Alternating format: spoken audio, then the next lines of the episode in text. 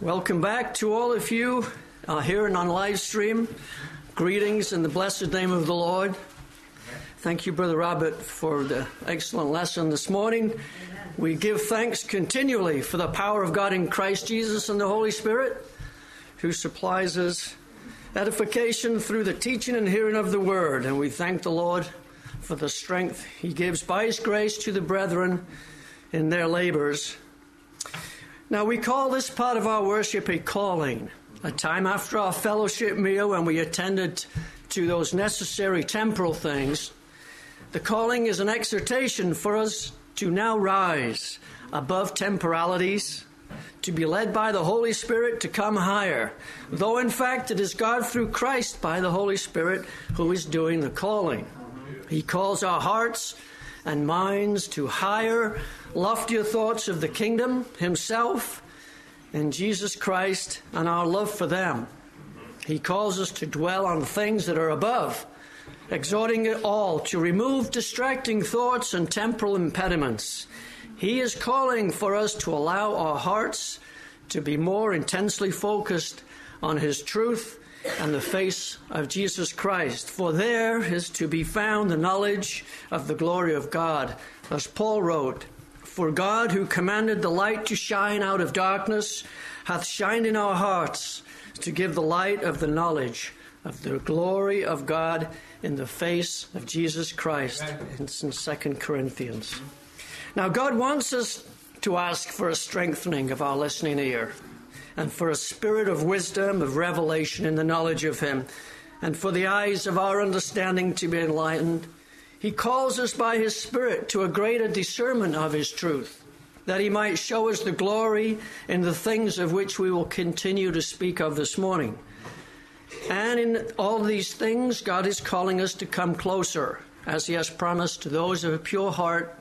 Draw nigh to God, and He will draw nigh to you.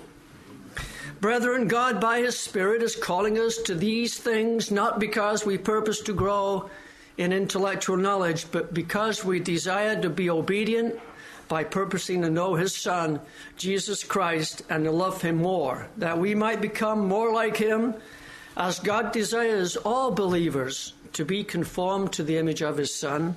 In fact, all whom God called, He did predestinate to be conformed to the likeness of Jesus.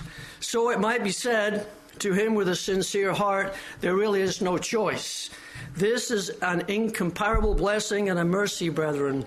John declares all those who say they abide in Christ are to walk even as he, as is Christ, walked. Amen. We are not to consider this as a wishful thought. Christ our Lord, according to his divine power, hath given unto us all things that pertain unto life and godliness through the knowledge of him that hath called us to glory and virtue. In his letter to the Ephesians, Paul wrote that God hath raised us up together and made us sit together in heavenly places in Christ Jesus. And what did Paul write just a few lines before that? He wrote of God's mighty power toward believers, which is freely available to all by faith, the same power that was made manifest in Christ when God raised him from the dead and set him at his own right hand in the heavenly places. Brethren, God first created, uh, first seated Christ with him in his throne, and then he seated all believers with him there also at his own right hand in the mountain of His holiness. Though we are sitting here in the Word of Truth Fellowship Hall this morning, the part of us that is living eternally is at the throne of God and with Christ. In our calling, the Spirit provokes our hearts to look around the heavenly places in which we are seated. So let us see what He has placed, where He has placed us. Let us walk about Zion and go around about her. Tell the towers thereof, mark ye well her bulwarks, consider her palaces, that ye may tell it to the generation following. God wants us to receive these blessings by which He provokes us and exalts us to higher places. He wants to reveal more of Himself to us. He wants us to receive and apprehend the revelation of His Son and the secrets of His kingdom. There are new treasures in heaven he desires to show us. He desires to introduce us to new anointings and new places in the Spirit. And he has made all provision for us in these things. Even as Jesus said, Howbeit, when he, the Spirit of truth, is come, he will guide you into all truth. For he shall not speak of himself, but whatsoever he shall hear, that shall he speak, and he will show you things to come. Yes. And he that hath my commandments and keepeth them, he it is that loveth me, and he that loveth me shall be loved of my Father, and I will love him, and will manifest myself to him. So God is calling us to come by his grace higher and closer to him with the full expectation that we, in our measures, shall do so. Because for all those who love the truth, the blood of his Son, Jesus Christ, accepted by him in heaven, has made a way for us. In the parable of the wedding feast, Jesus taught many things. One of them is this that it is the one who is humble before God and others, and not desiring or assuming the highest status, who will be the one honored in the heavenly kingdom. But what were the words that Jesus spoke? He said, The unassuming man will be invited like this. He said, Friend, go up higher, then shalt thou have worship in the presence of them that sit at meat with thee. He is called up higher, honored by God to receive greater access to Him in Christ Jesus, and by His grace now shares in the meat of the Word. Brethren, let us not neglect this invitation, this gift from God to come higher. It is then that He will show us more of His great and glorious kingdom. We will see more of what He has prepared for us, all that Christ's sacrifice gained for the saints, the magnitude of the saints' blessing and inheritance in the kingdom. For Jesus to show Himself in His glory to Peter, James, and John, they must go with Jesus to a higher place. And after six days, Jesus taketh Peter, James, and John his brother, and bringeth them up into an high mountain apart, and was transfigured before them, and his face did shine as the sun, and his raiment was white as the light. Brethren, those men would not have seen that in a lower place in the earth. And we recall that Ezekiel was taken by God in a vision onto a high mountain in Israel. And from there he saw the new temple, was given instructions on how it was to be built, and he saw the new city and saw the glory of God returning to that temple. Lord, uh, Ezekiel could not have seen that without being in a high place. Though God calls us to come to this high place, to come hither and come higher, to draw closer to Him, we actually have been seated with Him there all the time.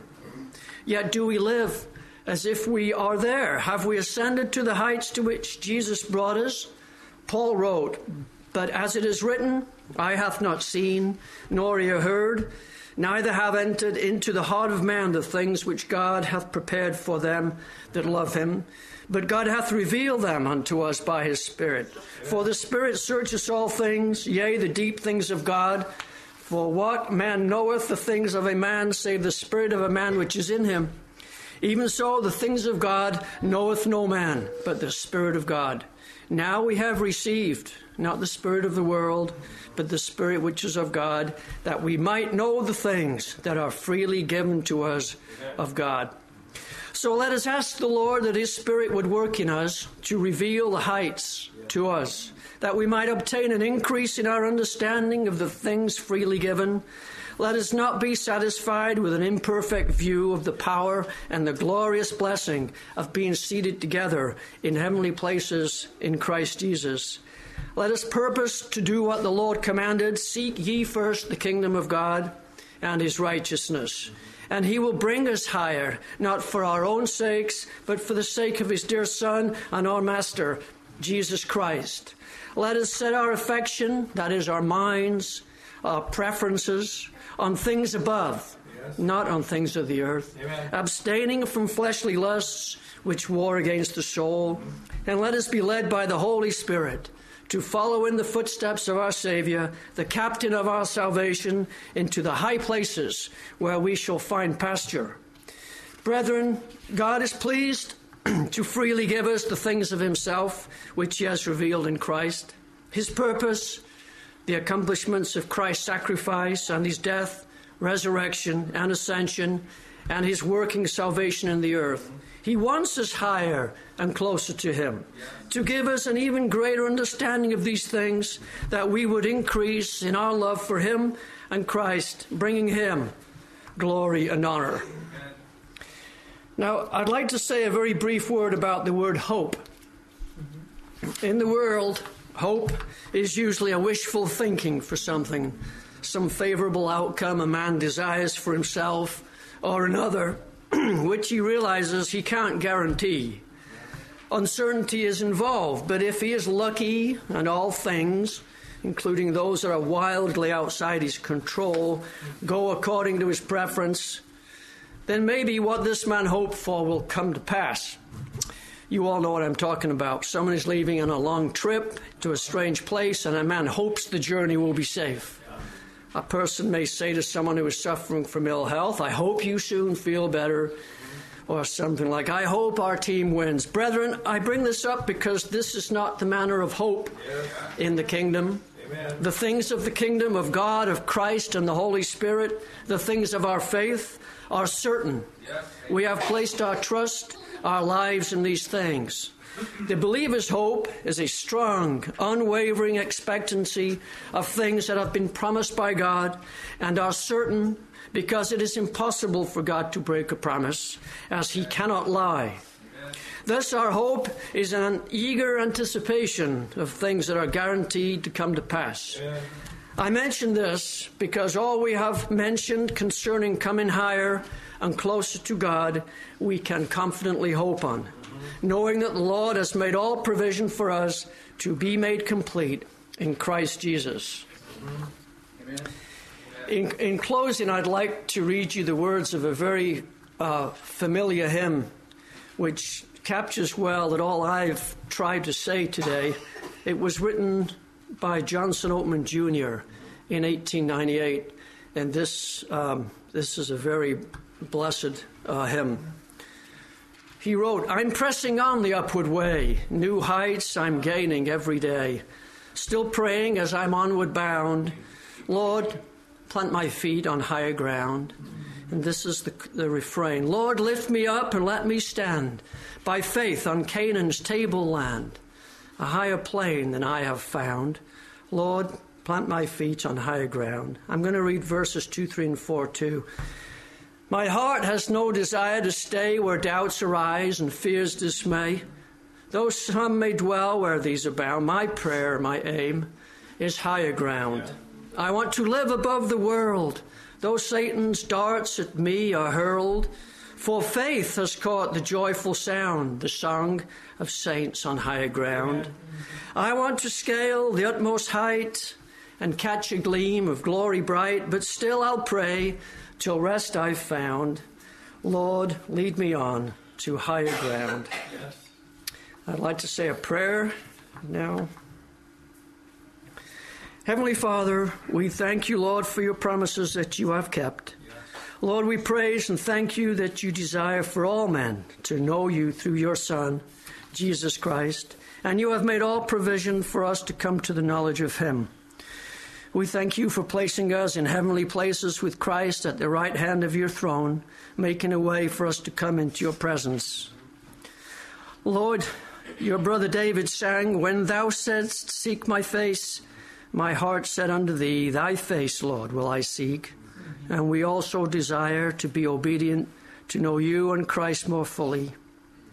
Lord, we yield ourselves to you, and we pray that you would teach us by your Spirit how we may come higher from our places here in our temporal home to come closer to you. Father, you have freely revealed to man all that is to be known of your truth, and we have not yet apprehended it all. So we pray that you would give us grace to grow in our understanding of your mysteries and your love for us. We pray that you would, for the sake of your Son, Jesus Christ, continually increase in us our love for you. Lord, as we offer you our worship this morning, we ask for your blessing on the assembly and on our service. that they would be a glory and an honor to you. We pray those who will be speaking unto edification would be guided by your Holy Spirit, and that you would lead us in paths of righteousness today and always. Lord, we confess our love for you and your Son, Jesus Christ, who died for us, in whose name we pray. Amen. Amen. Thank you, brethren, and may God bless. Uh, may God bless you. Now we'll have Brother Levi coming up with the singing and specials. Amen.